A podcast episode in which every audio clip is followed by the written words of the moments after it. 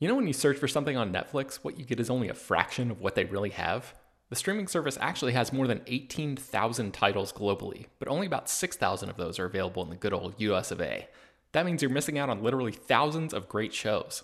Unless, of course, you use ExpressVPN. ExpressVPN is an app that lets you change your online location, protecting your devices from unwanted snooping and allowing you to control where streaming services and other websites think you're located.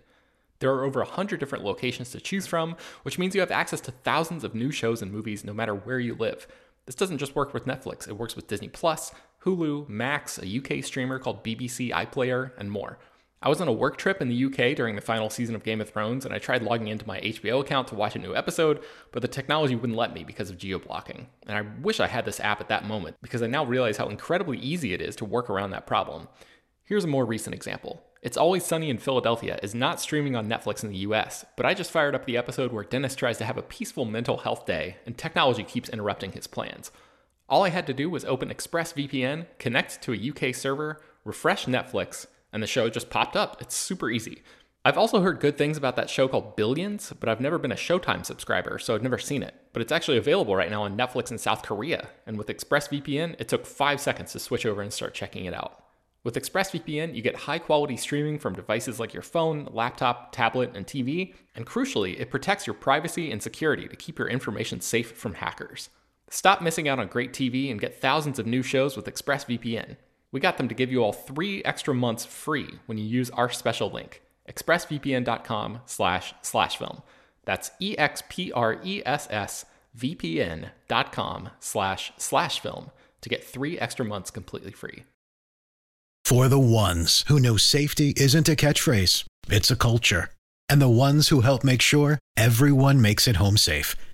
For the safety minded who watch everyone's backs, Grainger offers supplies and solutions for every industry, as well as safety assessments and training to keep your facilities safe and your people safer. Call clickgrainger.com or just stop by. Grainger for the ones who get it done. Hello, everyone, and welcome to Slash Film Daily for Wednesday, October 19th, 2022. On today's episode, we're going to have a spoiler filled conversation about Andor Episode 7 announcement. This is Slash Film editorial director Peter Sciretta. Joining me on this podcast is Slash Film editor Brett Oman. Hey, that's me. And special guest, our Star Wars expert, Bryan Young. And that's me. okay, guys. Uh, so this is episode seven. We, we don't have any feedback from last week. Uh, so we'll go right into the brief reactions. Brad, what did you think of this episode? Uh, I think it's a pretty great episode. Uh, lots of uh, tension building. Um, not necessarily uh, one of the more thrilling episodes, but you know, after the heist, I think that's to be expected. Slow things down a little bit. Um, but I like what's done here as far as laying the groundwork for a little bit more of uh, you know Cassian's past and how it you know kind of creates this interesting picture of uh, you know who he who he is from his past and how it compares to what he's trying to do now. And it kind of gives you this idea that you know no matter how hard cassian tries he's kind of always been uh, a rebel even if he keeps trying to run away from it uh, even before there was a rebellion uh, essentially. And uh, yeah i just I also really like the what comes from Mon Mothma's side of the story uh, in this episode as well. But uh, we'll get into the specifics of that as we uh, go on later in the episode. But yes, overall, I think a really great episode. Um, this uh, the writing here, you know, again, is just really what makes this series uh, shine. And like, you know, Tony Gilroy's style is is all over this. But you know, um, this this also felt like uh, for really because it became came from one of the writers of the show, but this uh, adds to the feeling that the show kind of feels like The Americans, uh, the the FX uh, series about uh, spies, you know, during the Cold War, and uh, yeah, so good stuff. Yeah, and you're you're talking about the writer of this episode is Stephen Schiff, who uh, wrote the 1997 film Lolita. He also wrote Wall Street Money Never Sleeps. Uh, but he also, you know, did nine episodes of The Americans and uh, the recent Super Pump series on Showtime. Did either of you see Super Pumped? It was about the. I did not. Yeah, I haven't watched it. It was actually very good. It was about the story of Uber. It, it seems weird. It's like one of those things where it like feels too soon to like tell the story of Uber. Um, but it was really well written. Yeah, yeah, I agree with you, Brad. The the writing on this show is just exceptional, and it, it's so much in what it decides to show us and tell us and what it decides not to show us and tell us and just how clever it is about you know just giving us the information that we need to make the connections and stuff like that. It's it's um it's also remarkable how every one of these three episode arcs feels almost like its own movie. Like it really feels like we're getting off onto like an, a new season of t- tv here after the you know the heist uh three episode arc. Um this one also felt a little bit long. It might also been like a little dialogue heavy. Was this like the longest episode of star wars television so far?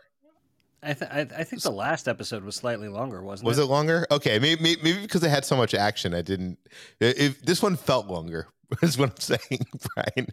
But uh i, I enjoyed it and yes i like uh I like the, all the complexities that they're bringing to Mon Mothma, and uh, I yeah. But Brian, what did you think of this episode?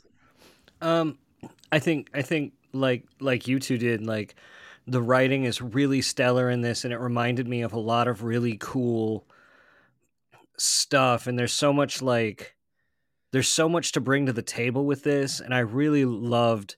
And we'll get to it, I'm sure, like how it closed and sort of what I got out of this episode. Um, and this feels like one of the things I think I complained most about when we were doing these for Book of Boba Fett was how like each individual episode like they didn't really give you any sense of like this is what you're supposed to feel or here's the meaning here or there wasn't like a broader meaning to like understand in each of the individual episodes because it felt a little bit more like action figures playing. And at the end of every episode I seem to have this like epiphany of like oh, that's what they're saying with this episode. And each of these episodes does say something. And I really love that style of writing. And and this episode definitely has a lot to say. Yeah. Uh, oh, w- one other thing I wanted to bring up before we get into the episode is this tweet from Brandon Katz. I'm not sure if you saw it, uh, but he he tweeted out this graph comparing the audience demand for Andor versus Mandalorian season one and two in the Book of Boba Fett and Obi Wan, and basically Andor, Andor. I'm not even sure where these numbers come from. Is this? Uh, it doesn't say. So, uh, number of times the demand of the average title in this market. Uh, I'm not sure where this actually, where these actually numbers originate from, but the graph is kind of a, a bit damning because Andor is om- overwhelmingly lower than any of the Star Wars TV series, the live action TV series so far. And I wanted to get you, I wanted to get you guys. Uh, to, to, why do you guys think that is? I mean, I think the biggest reason probably is because this show isn't necessarily one that's going to be exciting for kids to watch. Uh, Yeah. you, know, uh, Mandalorian and Obi Wan. That's something that kids can still watch, even though you know it's it's not meant for like the youngest Star Wars fans. But th- this really like I doesn't even work for like uh, adolescent Star Wars fans. I think like it, kids who are like 10 or 11 or 12 even probably aren't necessarily interested in this series because it feels like it skews towards more of an adult audience so i think that's probably it Yeah. Um, I, I think that there's I think there's something intimidating about it being as long as it is too. And I mean, I talked to to to my son who's 20 who keeps up on all the Marvel and Star Wars stuff as it comes out. I asked him yesterday if he watched any of Andor yet. And he was like, "Nah, I haven't. Um, I'm waiting to binge it all." Um, and I know it's really long, so I just want to watch it all at once. And I wonder if there's a lot of people like just holding off on it because they don't like that week to week model, which is absurd. I think the week to week model is far superior, uh, but that's just me, I guess. and maybe there's something too about it it not necessarily feeling um immediate from j- just the beginning of the show you know? I mean we even talked about how the first two episodes even though they they work um in leading up to you know what comes in episode three and kind of lays the table they're they're a bit of a slow burn you know uh, a kind of a slog to get through. And so i wonder if people just like kind of got that vibe from you know the marketing and saw that and decided to wait until it was all done on top of that. Because like that's honestly that's something that i did with uh lord of the rings the rings of power. I haven't watched it yet I decided to hold off because like there was really nothing in the marketing that made me feel like oh this is an immediate must watch for me. But now that the first season is done, I'm gonna go and I will watch it sometime here in the near future. I think the most surprising thing to me is when you look at this graph, and I sent it to both you guys. Usually in a show, you see like moments, like uh, you, you see how things are affected when like a big moment plays out in that season and the buzz goes around and it, it, people will go watch the episode. And it really feels like this show like you'd think the heist i thought the heist might have brought people to the show and it doesn't seem like it is which is just really strange to me. But um i mean i i agree with you brad. I think it's you know ki- this show is not for kids. Not not only is it not for kids i think it's just for such a specific audience. It's not trying to be four quadrant at all. I think it's trying to be one quadrant, and um, uh, I think it's a really good show. Uh, I I think uh, some Star Wars fans might might be upset that it's not. It doesn't feel like a Star Wars show, and I'm, that's not me saying that there's no Jedi or whatever, but like. Even I have the criticism that there's not enough aliens. There were some aliens in this episode I was kind of happy about, but, but it, it's I wonder if for some audiences this is, and I'm not saying this to be condescending or anything, but I think that the, this show is smart enough that maybe it's going over some folks' heads. Uh, no, I, I mean, I, I, I, it is a a a show that requires more patience and more intelligence for sure. I do think that like I think they would have benefited by releasing in three episode arcs. I think if if the, every week they released, you know, the first three episodes, the second three episodes, I I feel I don't know. It it does feel like it's it's waning on on some people. Like some people have already given up, or maybe like uh who was it, Brad, or one of you just suggested that maybe people are waiting to binge it at the the end of the season, and maybe that's the case. Me, I, I honestly think it would probably be a more enjoyable experience to do that, and I'm saying that as someone who's running a podcast where we talk about it week after week because I feel like you know this isn't a, a show that uh, benefits from the water cooler discussion as much as the other shows in so I mean, much that there's like not as many Easter eggs, there isn't as much speculation. It's very, it's very much like a uh, I don't know. It it just doesn't feel like that thing of every week we need to like get around the water cooler and talk about it. I mean, I enjoy getting around to this water cooler and talk, talking about it every week. Like I, um, I do I too. Like talking about Star Wars, and there's there is so much in this episode actually that that I think is interesting and and worth talking about. Not just from Star Wars, but from like history and from film and all that kind of stuff too. Yeah, okay, let's get into it. Uh, I already mentioned the the writer of this episode. Uh, I, I, think actually probably this three episode arc. They haven't confirmed that it's the.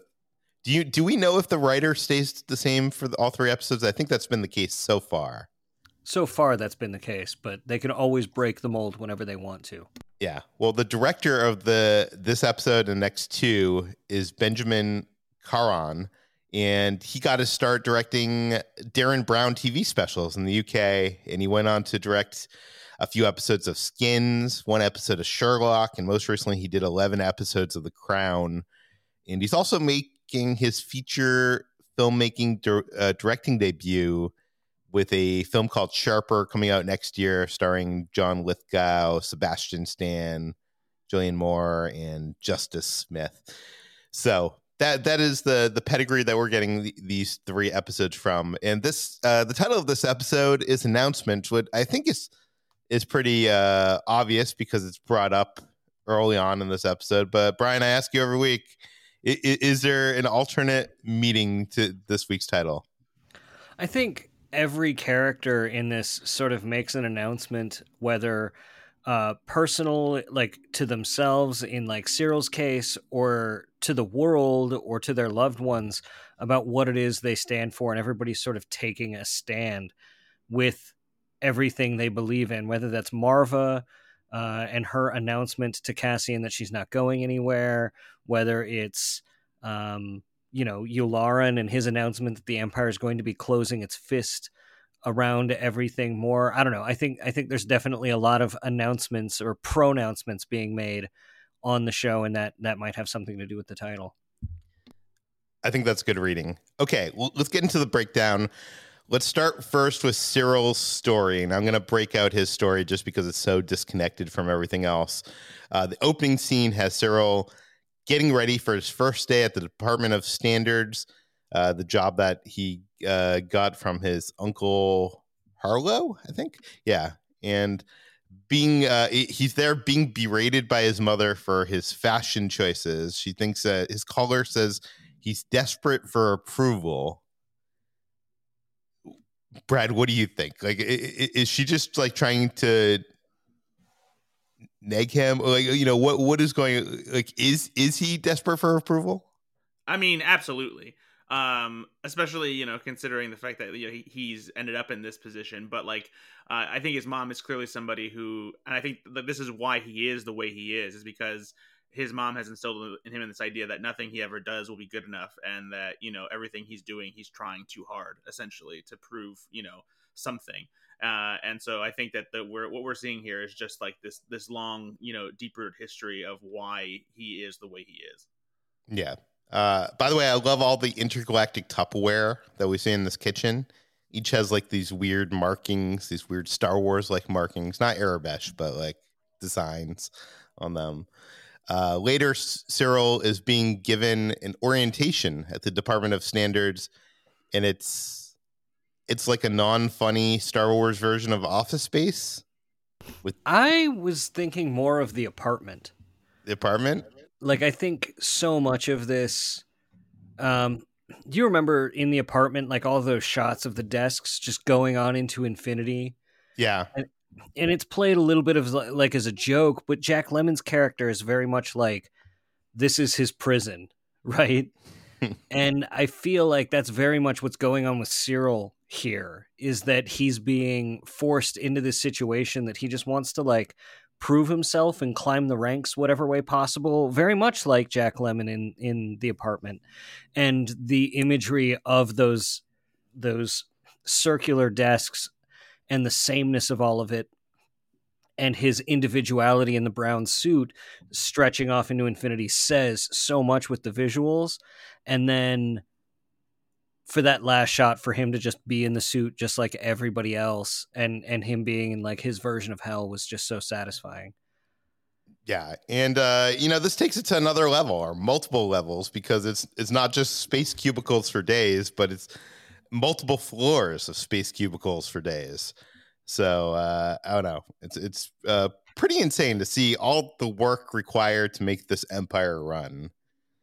And uh, so Syril makes his pitch about clearing his name. What do you think that was about? Because like, do you think this guy at this at the Department of Wait, where is he? The, the, the Department of Standards. Do you think the, the guy at the Department of Standards even cares about what he's talking about, clearing his name? Not one bit. yeah, I think I think that he was hoping that he would, and maybe he might give him like a better position. But clearly, he's just like, I, I don't give a shit. yeah, uh, and then he had to like uh, avoid the mouse droid, which I can kind of shows how little you know control he has. At, at, the end of the episode, we see him hard at work, scanning through data on a screen, and we we pan up to reveal that he's working at one of the cubicles pods in a field of dozens on a floor of dozens of sections just like his and like you say it's like a prison it's weird because this show really does make us sympathize with someone we shouldn't sympathize with. Someone who you know whose loyalty is for the empire. Do you think it is, does that to too do, do you think it does that too hard is i guess my question. Is is his loyalty to the empire or his is his loyalty to an institution of the rule of law because i could see syril not actually caring about the politics of the empire or their fascism but just that these are the laws and they need to be followed and we need to do that. And he's just a rule follower. And if he were existing in the exact same structure during the galactic republic era he would be doing the same thing for the republic. If he did it for the new republic he'd be working for leia in the same way making sure that the rule of law was followed.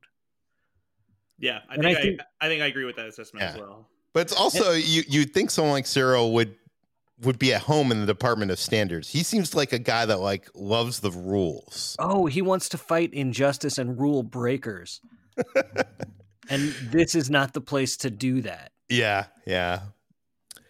Also, uh, am I reaching too hard, Brian? When I when I saw these pods, and uh, I thought of the Lucasfilm edit droid. No, I don't think I don't think you're you're reaching too far. I think that would be a cool reference. I didn't pick up on that at all, Yeah, but I, I looked it up. It does. It doesn't look. Uh, it's it's definitely not a uh, exact reference. But for those of you who don't know, Lucasfilm in the early days of uh, digital nonlinear editing, nonlinear editing. yeah, they created their own editing machine, kind of like an Avid, and it was like this But- big hulking computer setup. That's that's what it turned into. Edit Droid became Avid. Oh, it did. For some As- reason, I did. I did not know that. I should have known that. Okay. Um. Anyways, uh, we're, we're gonna cut to one of the other storylines. Let's cut to uh, Dedra. So at the ISB, we learn that the measures of the Empire is taking to respond to the Aldani attack includes a tribute tax on any sector harboring harboring partisan partisan activity and the use of any local custom festival or tradition to cover for rebel activity. Uh, so basically, there. The fact that they are, uh, I'll say this, okay, the fact that they're charging any sector harboring harboring partisan activity five times the cost of what was stolen from Aldani to me shows how little the money actually meant to the empire, and it's it's more of what happened and what you know the, the they don't want it's they don't want to look like they were got. But at the same time that you know that money makes a lot of difference to the rebellion. Uh, uh, you noticed in the scene that there is a a cool easter egg i did not notice the admiral. Yeah, so um, Admiral Yularen is the one who gives that speech at the beginning about how awful the Empire is going to be after this in retaliation for Aldani. And Yularen has been in the Star Wars canon since 1977. He was the officer in the white uniform at the Death Star uh, briefing room uh, where Tarkin and Motti were arguing back and forth, and Vader almost kills Motti.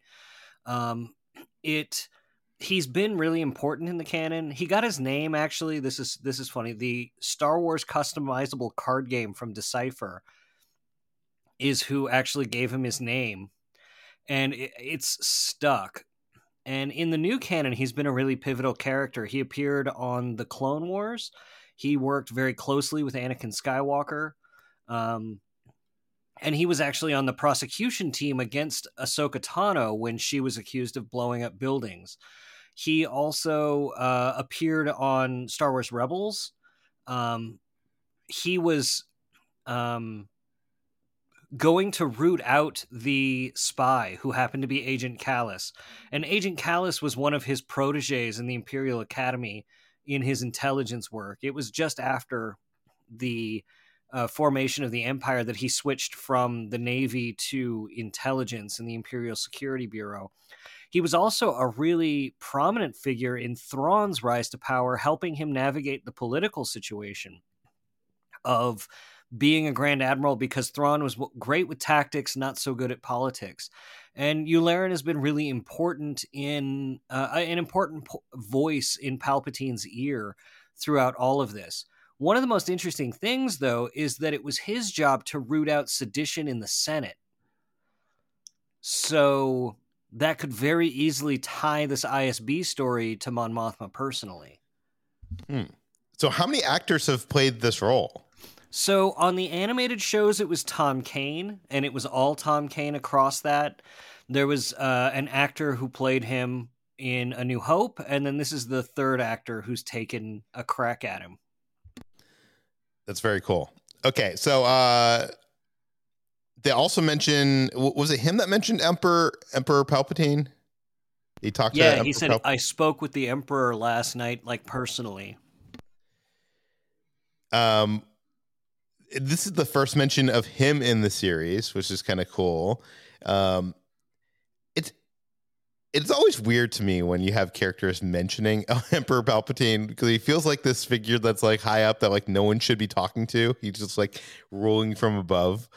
But um, uh, so the emperor is going to propose. Well, the, what are you going to say? I was going to say the thing you got to think about about Palpatine in this era is that he's still manipulating the Senate as he was as chancellor. He's still playing that political game until he's able to dissolve it when he has the Death Star. Oh yeah, you're right. You're right. Uh, and the, the uh, so Emperor Palpatine is going to propose a bunch of bills that will allow them to make any search and seizure legally. And this, I, I, hate to compare it to this, but it, it kind of feels kind of like uh, the galactic version of like what the Patriot Act was after 9-11 like being able to to i mean obviously it's more nefarious or i guess if, if whatever uh, am i am i am i wrong in comparing it to that no not at all um there was another historical tie I kind of saw with this as well. Um, the flashback sequences made me really think about the Boston Massacre and how they treat Aldani. Really, as I was thinking about the Boston Massacre, it was really propagandized by both the British as a call uh, to bring the Americans under heel and for the Americans to um, resist. And it seems like Aldani has been that rallying cry for all of the people on both sides in this episode, like the Boston Massacre were. were. But that that spate of bills is very much like that that Patriot Act situation, like you're talking about. History just keeps repeating itself, and Star Wars keeps stealing from it, and people keep going. but I don't want politics and history in Star Wars because there never has been any ever, and they're still wrong. Yeah, it's not like there's the word wars in the name, which is mostly political. But anyways, uh, so any criminal act, even indirect effect that has even an indirect effect on the empire becomes a class one offense. And uh, Dedra feels that all these measures is playing straight into their hand. Uh, I mean, what would be a better way to respond? Like, do do you think it's playing straight into their hand? I do, yeah. I mean, like, basically, the more uncomfortable you make people, the more you make their lives, turn their lives into hardship and hell, the more they're going to resist you. And the rebels need that. And she's right. L- Luthen says right there, like, we need this. We need Palpatine to overstep because it's going to help people join our cause. Yeah. Okay, so meanwhile. So I have a, I, I have a question. I, I wonder. I guess. Well, maybe you know what? I'll say I'll save it for speculation. Okay, remember to bring this up. Whatever yeah. you're going to bring up. Okay, so meanwhile, Luthen learns that about the Aldani heist through a radio, and he smiles, uh, learning that Mon Mothma has paid him an impromptu visit, and she is upset that the people will suffer because of this. Am I the only one who didn't put the pieces together that she wasn't involved or wasn't approving of this heist until now? Likely. Okay. no, yeah. Uh, so okay. So w- was that clear beforehand that like she was like completely not involved in what was going on at this point? I mean, I don't know if they necessarily made made it clear that she didn't approve, but like it was clear that like this wasn't something that she didn't that she knew about because it, it wasn't discussed between her and Luthen. Their, their discussion was strictly focused on her getting him more funding. Yeah, but I, I thought because of the funding conversation that maybe this was one of the solutions that they just weren't like outright. I don't know. Maybe maybe it's just me. Anyways, can you imagine him like in their limited interactions with each other? could you imagine him going like, "Oh, by the way, I'm going to knock off this imperial garrison"? yeah, I mean, uh, I don't know. I, I'm, I'm not saying that like she knew the information. I, I didn't think that she didn't knew it, but like I thought like she was, you know, she's funding this operation. I thought she was like on board with what was going, what was happening. I guess, and it, it, it seems clear now that she was kind of way more in the dark than I thought I thought she was.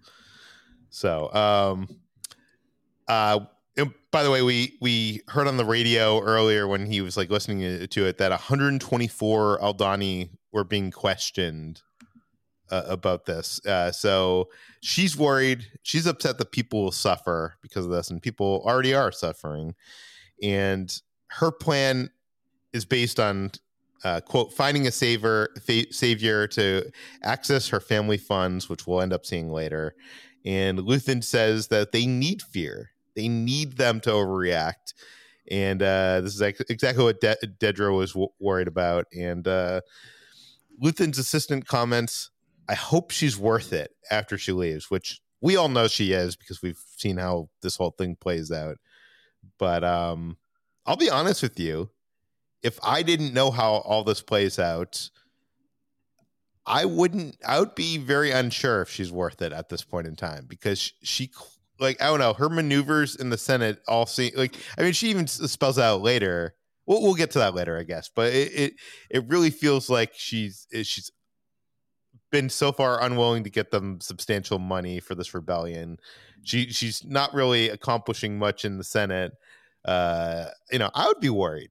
Is what I'm saying. So, uh, Dedra has a lieutenant conf- uh, look into the missing Starfinder unit confidentially, and uh, we cut to uh, Cinta uncovers a compact speeder on Aldhani. She's still on Aldhani, and uh, as she uncovers it, a star destroyer passes overhead. It looks like a smaller one, but it's still a star destroyer nonetheless. Um, I guess that's a question. Uh, how is Cinta going to get off Aldhani? I I I'm not sure if it the plan is for her to get off for a while, and maybe she won't, or maybe somebody will pick her up later, or maybe, um, maybe Vel will get her on her way to assassinate Cassian. Hmm. But I think so, that's going to be like I think Cassian's. Well, let's get into that in speculation.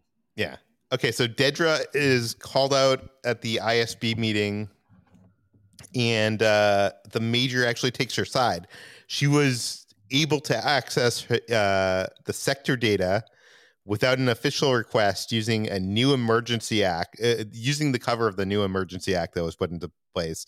And by doing so she can now pr- prove a link between the th- theft of empire technology and distribution to rebel groups. And uh, the major is like you know you guys should be more like her and uh, walking with the major after the session, he warns her to watch her back.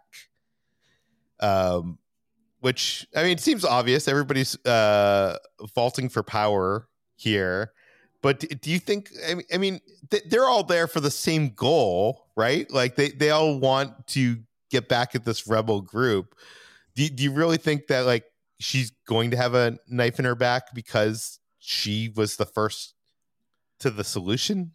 I mean, I, in this world, like absolutely, because like we you see just how cutthroat and like snarky they are with each other, and like everyone in there is also trying to get themselves ahead in addition to you know helping ISB and like you know making the empire stronger. But but just like any you know uh, you know corporate entity has people inside trying to get ahead you know get a promotion and beat out other people for whatever opportunities may arise. You have the exact same thing here. So even if they're all fighting for the same thing they still each have their own individual aspirations. Well and uh, you're working in an ecosystem where they can very much like get away with literally stabbing each other in the back to get ahead. So meanwhile luthen's assistant Kleya arrives at the transit station on Coruscant and follows some markers to find Vel. The money has been moved, and the trawler has apparently been buried and is gone for good. But uh, the big thing to take away from this scene is that Vel is shocked that Luthen didn't actually show up himself to meet her. Uh, number one, why do you think he's not there himself? And number two, do you think that the the trawler is. She says the trawler has been buried and is gone for good. Do you think that's going to come back into play?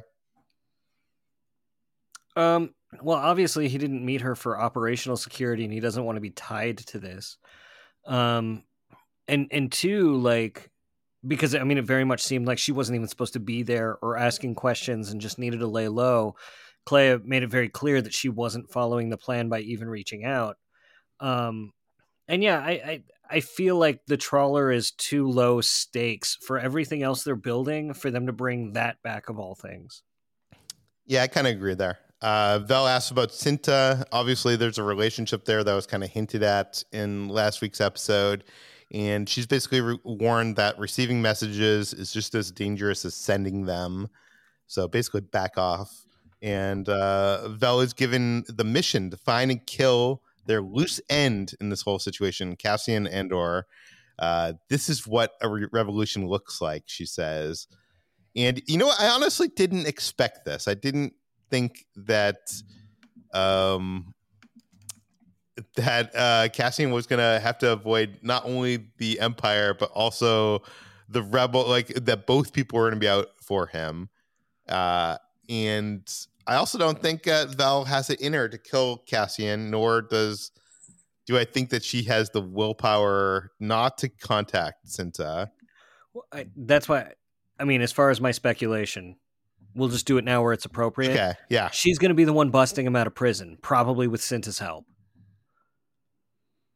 Yeah, yeah, pro- probably, yeah. Okay, we'll we'll get to mo- more of that talk later. Uh, by the way, I'm gonna uh, delay the Cassian talk for a bit. Let's just talk Okay. about uh, what's Can I- going. Can I talk about my favorite Easter egg from the episode that's in that scene? Oh, sure, go for it. Um, she's walking through a lot of hallways, and you know, I mean, Star Wars always references THX eleven thirty eight, right? You've always got the numbers one one three eight around somewhere.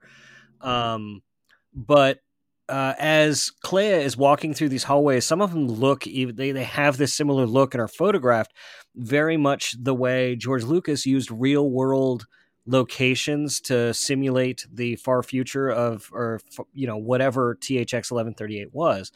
But as Clay is walking through the hallways, one of the troopers is calling out some number designations and calls out LUH 3147, which is La 3147, THX's wife in THX 1138.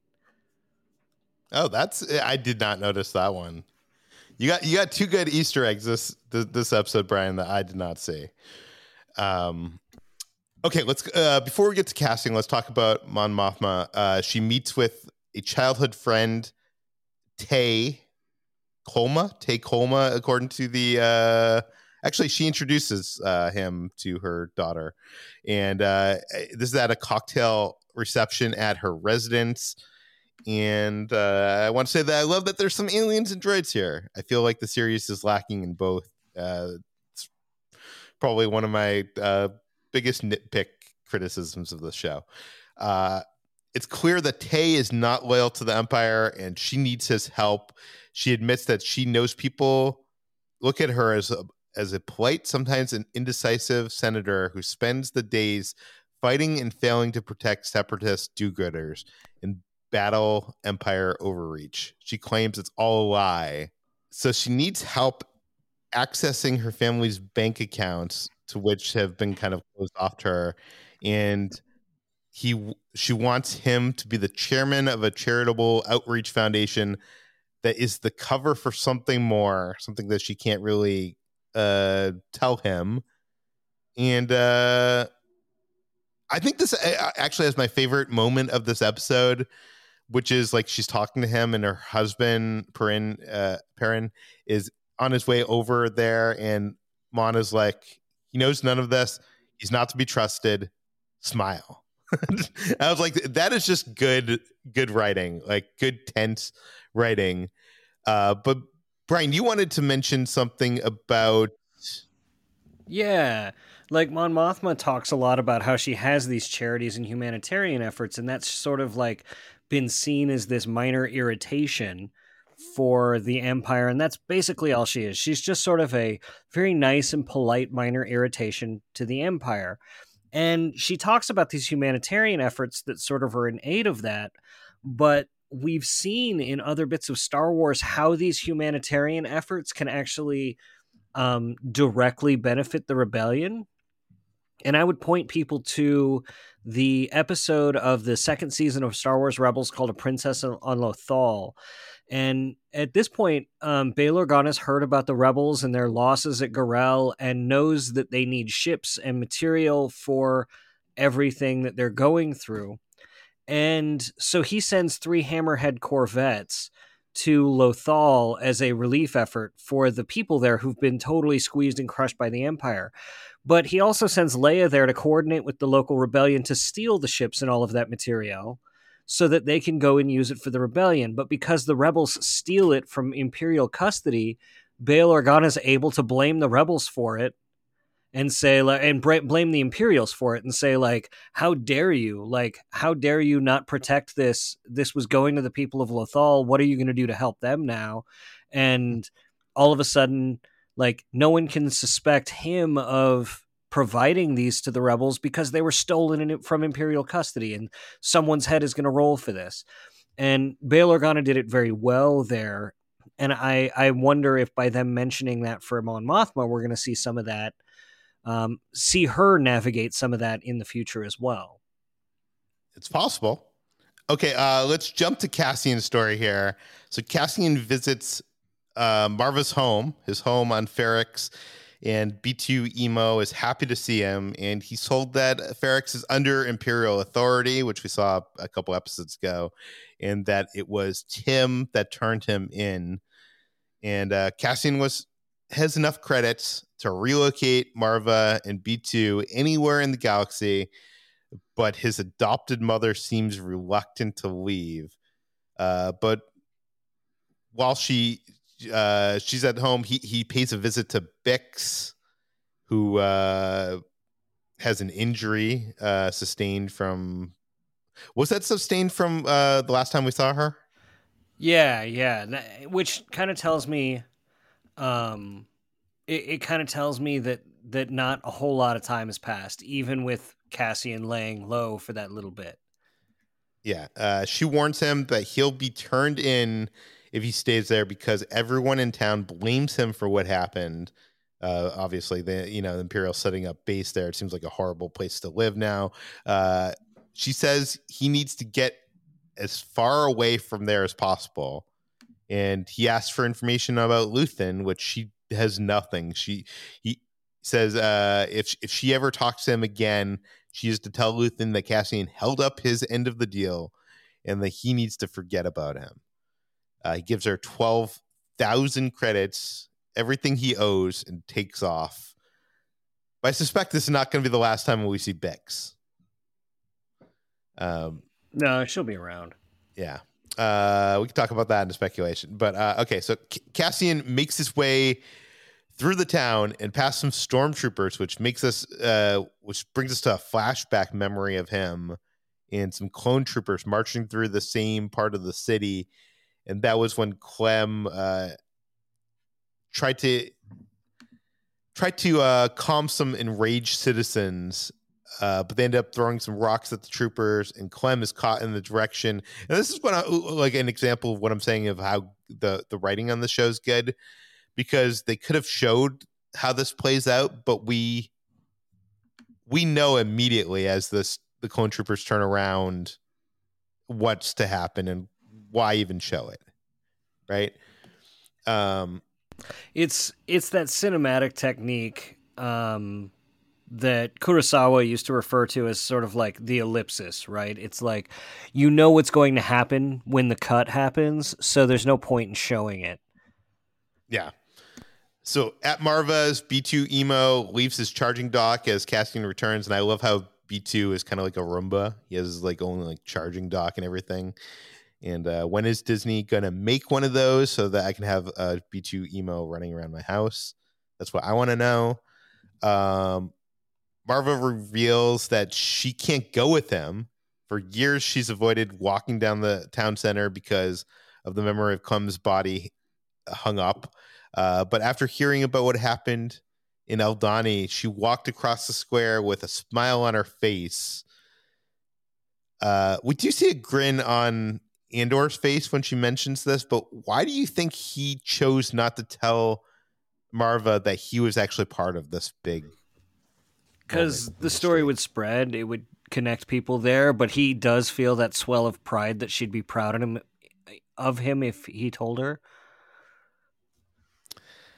Um, he insists that Aldhani was just a robbery, but for the first time, he's re- I, I I think for the first time he's realizing what it might actually mean for people of the galaxy, and um, we also get some quick flashbacks that seem to indicate that young Cassian took revenge on the clone troopers that were responsible for the death of his adopted father. So, as, as Brad said earlier, uh, the seeds of rebellion uh, have been in him for quite some time here. Uh, so th- there, there's a really lovely moment of a goodbye here where you know he can't stay and she can't go, and they will miss each other dearly because that's what love is. And uh, Brad, do you think we're going to see Maarva again? Uh, I mean, yeah, I feel like they they this probably isn't the end of uh her story. You know, if it, if it is, then I think that's that's perfectly fine. But I feel like we'll get one final moment. If anything, there's a part of me that's kind of worried that maybe there's uh, a bit of a tragic end, maybe in her future. I think you might. eh, That that that sounds probably right. Um, as he leaves, she insists that he stops searching for his sister. There is no survivors on Kenari. Uh, why do you think she wants him to let it go so badly? I mean, it the the basic I I think explanation is that she knows that if he you know keeps on going after it, he's probably just going to get himself in more trouble and Yeah. probably get himself killed. Get himself caught and killed. For I sure. think she she knows more about it than he does too. Yeah. Interesting. Okay. Uh, later, we cut to. I don't know how to pronounce this planet name. Do you know how to pronounce it, Bryan? I, it's new, uh, so however Niomos? I I I um it looked to me like Na- Niamus or Nimos. I Ni- don't know. Ni- Niamos. Yeah. Niomos. Well, it's a beach resort town with with upbeat party music playing. By the way, the music in this whole sequence is unlike anything I've heard in Star Wars. I, I enjoyed it. Uh, we see a curly haired woman who just woke up and calls for Keith, who we learn is Cassian's new alias. And uh, this woman is Wendy. Uh, she was played by Katrina Nair, who was in Doom Annihilation. Uh, the music, uh, yeah, the, the music's great. And uh, he's running the shower as he opens a hidden case with credits and blasters, and he's told to pick pick up some Pizos and Revnog. Are these new things, Bryan? Um, you know these these alcohols, Revnog particularly, have been really mentioned a lot on this show. Particularly, I think Revnog started with this show, um, but it's just yeah, it's just booze. Like Cassian's drinking himself stupid. I think they mentioned that the two guards in the first episode were drink, drinking Revnog, which was illegal at one point or something like that. In one of the episodes, um, uh, uh, so Cassian walks by beachgoers who are laying on these like terrace steps, and nothing looks as like a beach resort as a beach resort filmed on a cold day somewhere in England, guys. it, it does not look like fun at all to me. Um also, I love that there's aliens here. Like there's like the shirtless alien playing a game with some like woman at a parkside like bench that would like normally have like a chess like set or something on it. Um there's a bunch of guys that try to escape a shore trooper and he is approached by and and uh Cassian is approached by a shore trooper while he's just walking and uh the shore trooper thinks he might be part of whatever happened and he tries to argue that he, he's just a tourist but the shore trooper isn't willing to listen because the shore trooper t- saw him turn turn right. And uh, just as this is happening, a KX series Imperial security droid shows up. Did either of you think in this moment that we are going to get K2SO? No, I didn't think so. Cause just because like that's obviously a modified, you know, Imperial security droid, and so I just figured this would be like, uh, you know, a way for us to see uh, Cassian's interaction with a droid like K2SO that kind of contrasts, you know, what we know is eventually coming for him down the road. Yeah, I think they've confirmed that we're not going to see him until season two. Yeah, yeah. I, I will say that it, I think it's funny that still, even in a non-modified form, it's funny to see the the KX droid like be taking things literally, where he's like, uh, uh, hang on to uh, the the shore trooper tells the KX droid to hang on to Cassian, and the droid like misunderstands the instruction. Actually, it holds Cassian up against the wall. tell him, tell him you mean it to watch me. It was so funny. Yeah, it's good. It's good stuff. Um, so Keith Girgo is called up in court and accused of civil disruption, anti-imperial speech, fleeing the scene of an anti-imperial activity, attempted damage of imperial property. By the way, I, I just want to mention that this is cool that we're seeing, uh, even connected to the story that like we're seeing uprising of sorts, you know, in other parts of the galaxy. I mean, it, it's he he he was uh, misidentified as one of the people, but it, but it's happening, and uh, he's given six years sentence for what used to be a six month sentence. I think um, I think this kind of like ties in pretty directly with that shot of him attacking those clone troopers. Right? So that What do you mean? So that to me implied that that's what he did that 3-year stint on Mimban for. Oh. Right. So he did three years in Mimban for actually physically assaulting these clone troopers, and now he's getting six years for being in the wrong place at the wrong time. It's it's definitely to draw this contrast between how lenient in air quotes the empire was and how they're cracking down now and with no proof or no evidence like yeah he attacked those troopers obviously there's going to be something to pay for that like he was literally just standing in the wrong place and this this goes to kind of show that growth in the empire's boot on everybody's neck but also um, speaks to more of that sort of um, you know anti-police establishment thread that this this this show has going on that I really love. Yeah, for sure. And uh, I also want to say, uh, from production design standpoint, and as someone who used to work retail in an age where you actually had to take an impression of each credit card that was used for a purchase, that I think it's fun that they were using a credit card impression devices like this, whatever they were using it as, metal sentencing plate thing. Uh, I always love how Star Wars finds ways of making it seem kind of uh, more analog in a futuristic world, and and Don't know that one uh, I loved.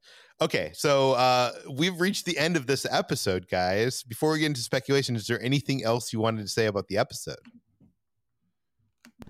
Um, I would say when you're looking at those Clone Wars flashbacks, compare those to the images we have, like the propaganda images we have of the Boston Massacre, and it's actually really striking. Um, and and that's I, I think looking to the Boston Massacre for this episode is really interesting um, because it did get propagandized from both sides in, in two different ways. And they both really started the same way with that unruly crowd throwing rocks at a soldier. And then the officer saying, okay, we're going to open fire. And having that firmly implanted in Cassian's brain from his point of view is really interesting. And I think it's going to shade a lot of his character going forward. And I don't know. I always think it's worth it to to go back and look at these things that Star Wars is referencing, and I don't think there's any doubt that the Boston Massacre had to be on the minds of the filmmakers uh, during these moments. And what's more depressing is that like the Empire's creating these like like it kind of casts Clem as this Crispus Attucks character, right? And what's depressing is the Empire's creating these Crispus Attucks characters on every planet across the galaxy, and this is playing out everywhere Yeah, and it's like you said earlier, it's exactly like what they wanted. What this group wants to happen is that them putting the foot down more is going to create more resistance, more outrage, more pockets for potential, re, you know, uh, groups in the rebellion. And um, okay, let's get into speculation. Uh, so Syril, we'll start with him. He seems to be stuck in his own uh, hell or prison, metaphorically. How is he going to get out? I well, one thing I want to say since we uh, we didn't necessarily address this full uh, final shot, but I I love the contrast uh, between when it cuts from uh, Cassian being choked by the K2SO droid to Syril in this office setting, which is basically Oh, like yeah. him essentially being choked in an entirely different way, just like being stuck in this hell. It's it, it actually comes a little later. It's after the sentencing, and they're dragging him off to prison. So Syril is stuck now in his own prison. How is he going to get out?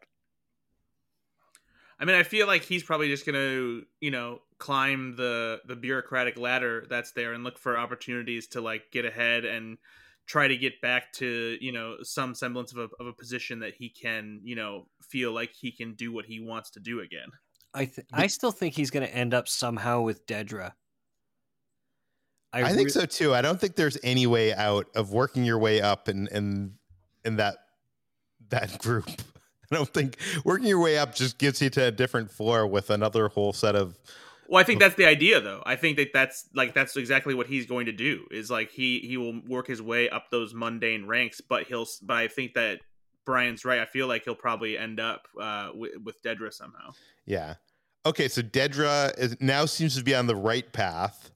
Uh she you know, her her uh her boss is uh, facilitating allowing her to to chase down this theory that she has and she seems to have made some connections uh but will do, do you think the isb infighting is going to pose a threat for her investigation So here's where my speculation uh, comes in that I talked about before, saving for this part.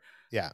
Part of me is wondering if uh, we're gonna get some kind of twist here, and that Dedra, even though she doesn't seem like it, is doing this in favor of the rebellion somehow. That like I wonder if she is doing some of these things to be part of that idea of making it so that the empire is tightening its grip and you know pressing down uh, their boots down on the necks of um, you know the the galaxy as a way of ensuring that the spark of the rebellion does rise up, like making things just intolerable enough that it turns against them. And so uh, I think I think it would be interesting if if as you know stiff and cold as she seems, if she is you know really just a great spy uh, for the rebellion and is doing this at, in that effort. I feel like the, the earlier mention where she's like talking to one of the other people there, and she's like, "This is just what they want." And like, I mean, I guess she could be. That's she what a could good be in character. Yeah. That's, that's exactly what a good spy could do. Hmm.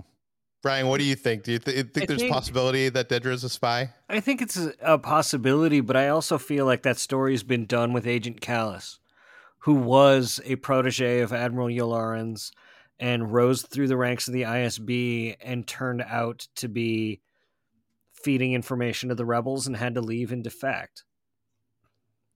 So will. it could happen, but it has happened before. I will say, if I see any of these characters kind of turning in a way, Syril, they are really laying it on thick with the for us to sympathize with him. And I, I do you think there's a way that uh, in the end he could be be, be on the rebellion? Oh no. I think he blows with the wind and the law and the order, and if the the rebellion is the prevailing law of the land, that's what he's going to go with. Um, I honestly didn't see this coming with Cassian not only being hunted by the Empire, but also the rebels. It's an interesting dynamic that they have here. And also now he's captured. So the question is how long until they connect the dots and realize he's the guy from Ferrix, the guy that, uh, I mean, I- do they don't know that the guy from Ferrix was responsible. Do they know the guy from Ferrix is part of the re- rebellion group? There there are a lot of loose ends that could tie him to that time and place. And that's the thing that I think is so exciting for Luthen and Mon Mothma is that they need this loose end tied up because the more he escapes and the more he sort of the more he's known around the galaxy even under by different names the more likely it is for them to draw those connections to them and that's a problem no, it's definitely a problem. Uh, and y- you think he's going to get broken out of prison? Like so? Okay, this is a question. So, if the first arc of this series, the first three episodes was Cassian's origin and him finding his way to the rebel, uh, the the rebellion. In the second arc was the heist and him deciding not to be part of that cause. What do you think this third arc is going to be? I mean, I think the third arc clearly has to be him coming back to the rebellion, whether it's because he's prison break to, and yeah, coming back. Yeah, prison break and coming back. Whether it's by because he's forced to because he has nowhere else to go, or because uh, you know something happens, he finds something out that makes him you know want to take down the empire that much more. Which it could be him learning more about something that happened with his sister. Uh, it could be you know maybe Maarva uh, coming to an end as well. But there's there's going to be something that that pushes him because after this first season, we eh, or somewhere in the season, or maybe after the season, we have uh, a time jump because the ne- the second season deals with the uh, remaining four years leading up to the events of Rogue One. And you mentioning time jump, it, we should mention that this is the first time in the series that I feel like there is a significant time jump because when we cut to Cassian's story on that new planet, that beach planet, the beach resort planet, uh, it seems like time has gone by, like a significant amount of time has gone by. How much time we don't know. We know there's this first season takes place over the course of a year, but he has a girlfriend, Wendy. Do you think we're ever going to see Wendy again? Probably Doubt- not. Yeah, doubtful. yeah, uh, he didn't seem uh, t- too uh, close to her, anyways. Like she she didn't know his real name. Uh, okay, uh, I I feel like Bix is somehow gonna become involved in the rebellion. What do you guys think? I do, and I wonder if if she's going to be a motivating factor in what happens to Cassian and in in his arc. And I think it would be really interesting to see Vel and Cinta and Bix get together um, as one of these nascent rebel cells as well. I don't know. Maybe I just want to see those characters interact. Yeah, no, I I'd love to see them together, and I I, I think she just has the the characteristics of someone that would be a, a rebel. Like she just has that kind of vibe to her. Um, and uh, she seems to be a, a uh, you know she has the talents that could be used by by a rebel cell of like you know being uh, you know mechanical and and stuff. So uh, yeah, I guess that's all I have for speculation. Did you guys have anything else for the speculation portion? Things. I don't think so. No, No, yeah, I'm just excited to see where where we head next for the next episode. Me too. And that'll be next week. Uh, you can find more of all the s- stories we mentioned on today's podcast. There's a bunch of uh, articles that Bryan did. I'll link them in the show notes. This podcast can be found on Apple, Google, Overcast, Spotify, all the popular podcast apps. Please subscribe to our new newsletter. I'll put a link to that in the show notes as well. Chris is running that, and it's great. Uh, send us your feedback, questions, comments, concerns, speculation to Peter at slashfilm.com. And please rate and read this podcast on Apple Podcasts if you're enjoying it. Tell your friends, spread the word, and we'll see you tomorrow. This is the story of the one. As a maintenance engineer, he hears things differently. To the untrained ear, everything on his shop floor might sound fine, but he can hear gears grinding or a belt slipping. So he steps in to fix the problem at hand before it gets out of hand. And he knows Grainger's got the right product he needs to get the job done, which is music to his ears. Call, clickgrainger.com, or just stop by. Grainger, for the ones who get it done. When you need mealtime inspiration, it's worth shopping Kroger, where you'll find over 30,000 mouth-watering choices that excite your inner foodie. And no matter what tasty choice you make, you'll enjoy our everyday low prices, plus extra ways to save, like digital coupons worth over $600 each week. You can also save up to $1 off per gallon at the pump with fuel points. More savings and more inspiring flavors make shopping Kroger worth it every time. Kroger, fresh for everyone. Fuel restrictions apply.